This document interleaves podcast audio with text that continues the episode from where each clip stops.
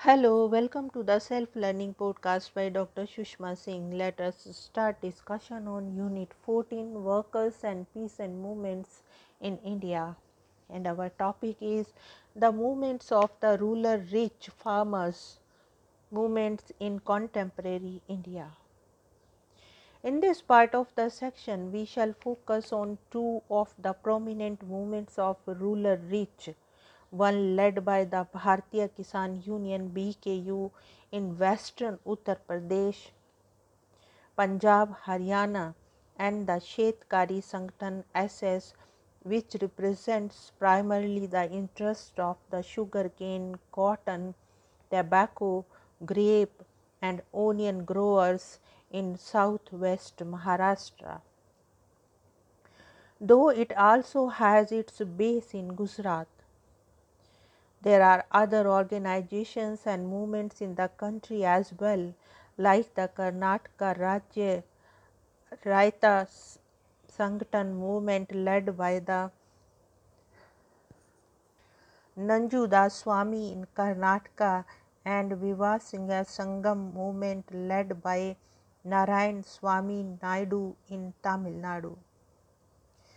The Khedat movement in south of the Gujarat but in recent years the BKU movement led by Mahendra Singh Tikait and the movement by the SS led by Sharad Joshi has drawn more national attention because of their militancy and spread. We would begin with the BKU and then come to a discussion of the SS and end up with a comparison of two movements. Before we look at the BKU, let us look at the nature of the rural economy in the West Uttar Pradesh and in the states of Punjab and Haryana that forms the backbone of the movement. This region is highly prosperous because of the massive capitalist investment in agriculture. Apart from food grains, sugarcane is the principal crop that is produced. A section of the peasantry having land in these states has been transformed into a class of capitalist farmers who produce much more than what their family consumes and hence the surplus is sold in the market.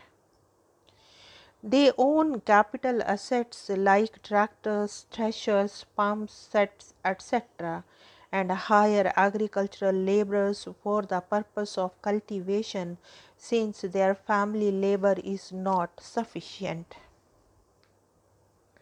The BKU was originally formed on August 13, 1978 in Haryana under the guidance of Charan Singh the undisputed peasant leader of North India. The death of Charan Singh in 1987 created a political vacuum among the peasants in North India and this was filled up by the Mahendra Singh Tikait.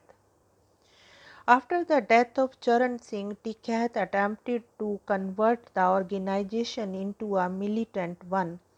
After the Shamli agitation in April 1987 in Muzaffarnagar district. In this agitation, the BKU raised demand against rise in power tariff and erratic supply of electricity that was so crucial for the farmers of western Uttar Pradesh.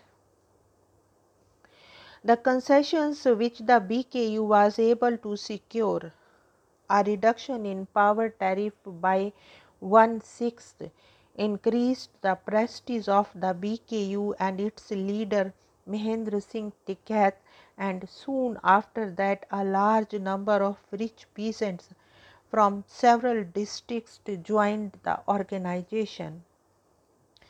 After the Shamli ag agitation, two more agitations solidified the support base of the BKU and brought the BKU into national prominence.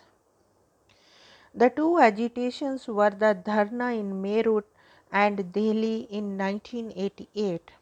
The agitations were long and militant in nature and received widespread support. The Meerut Dharna continued for 25 days and was impressive and peaceful. The main demands of the movements were similar to the demand of the other, other agitations of the prosperous farmers in the country.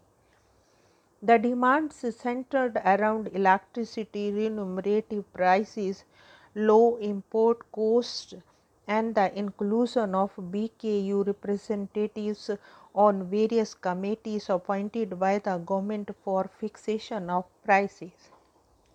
Since then, the BKU has successfully spearheaded the farmers' movement in North India under the leadership of the Mahendra Singh Tikait. A few important points regarding the BKU should be noted at this juncture. It began an organization of all the rich farmers of western Uttar Pradesh, but today it has essentially become the organization of the well to do Jat peasant. The membership is primarily made up of the Jats, the Rajputs, the Gujars, the Tyagis, and the Muslims. The other farmers, after participating enthusiastically in the BKU led movement in its early years, had deserted the organization. Thus, the BKU has lost its multi-caste peasant alliance character. The second fundamental point regarding the BKU is its apolitical character. The constitution of the BKU states very clearly that it is an apolitical organization. The leadership of the BKU has jealously guarded the apolitical character of the organization. Mahendra Singh Tikait detests politics and argues that all parties are parties of India and not of Bharat.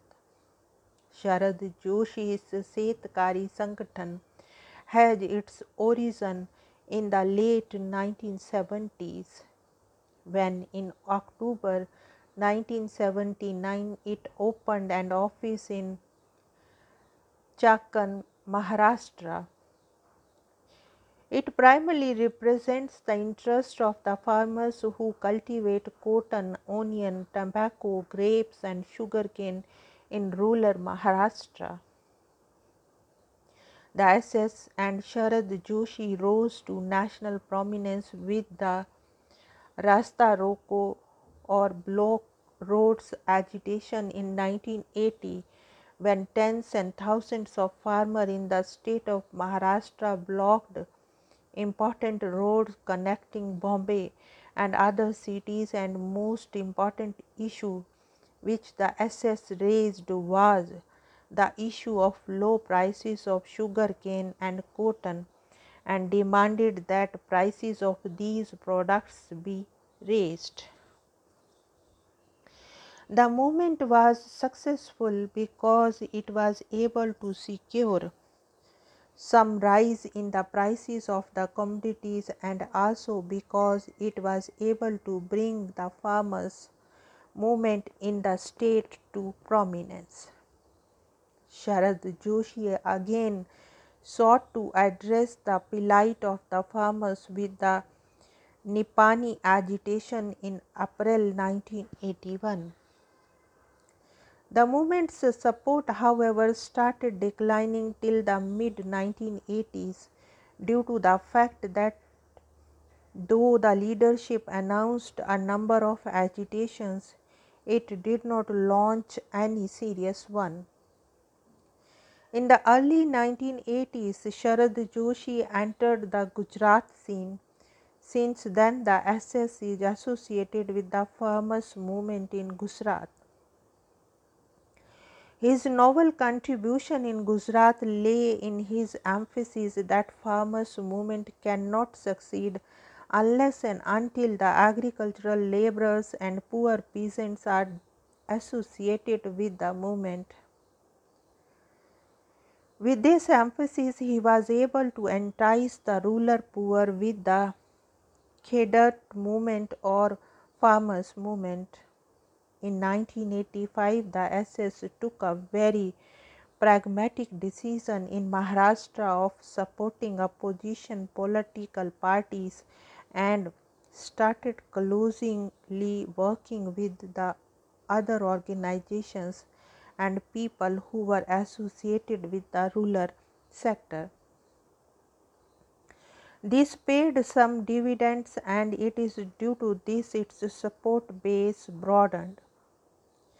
The next agitation that it organized was of January 1987 over cotton prices. Since then, the farmers' movement in Maharashtra has matured and gained prominence but in recent years there has been a considerable decline in the support base of the SS largely due to the fact that it has failed to launch any serious agitation in the 1990s and also because of Joshi's blatant support to the liberalization of the economy. A few points regarding the SS movement of Sharad Joshi must be made before we attempt to compare it with the BKU movement of Mahendra Singh Tikait in North India. The SS movement of Maharashtra and Gujarat is the movement of the rich farmers like that of the BKU movement in North India, though it also voices the demands and interests of the ruler poor. Another crucial point regarding the SS is that the movement aims at reducing the role of the state. The state is considered as the greatest enemy of the farmers. It is because of this position that it has embraced liberalization, open market, and even the Dunkel draft partially. Though the similarities between the BKU and SS are striking, there are dissimilarities as well.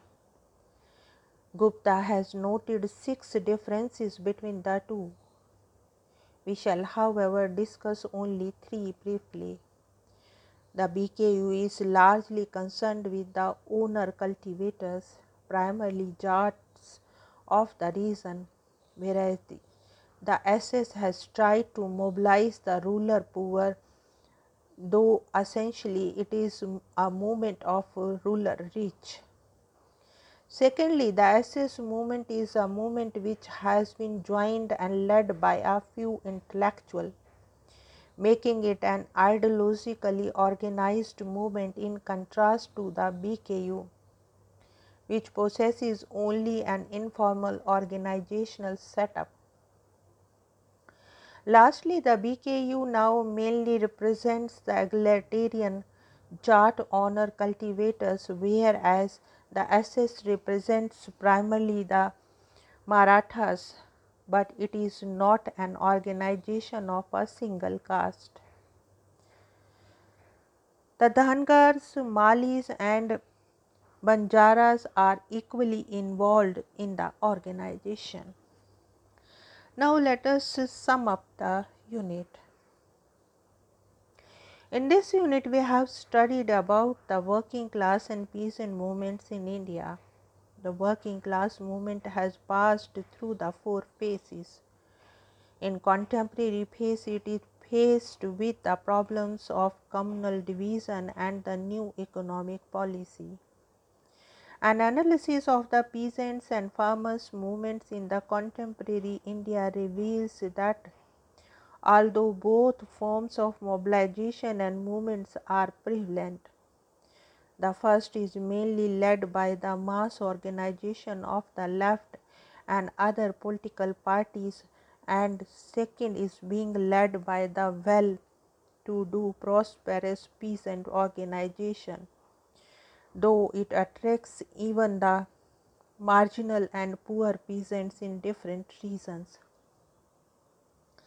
The movements of the rich, however, have acquired more prominence because of its militancy and prolonged agitations in recent years, whereas the first one suffers from the lack of militancy.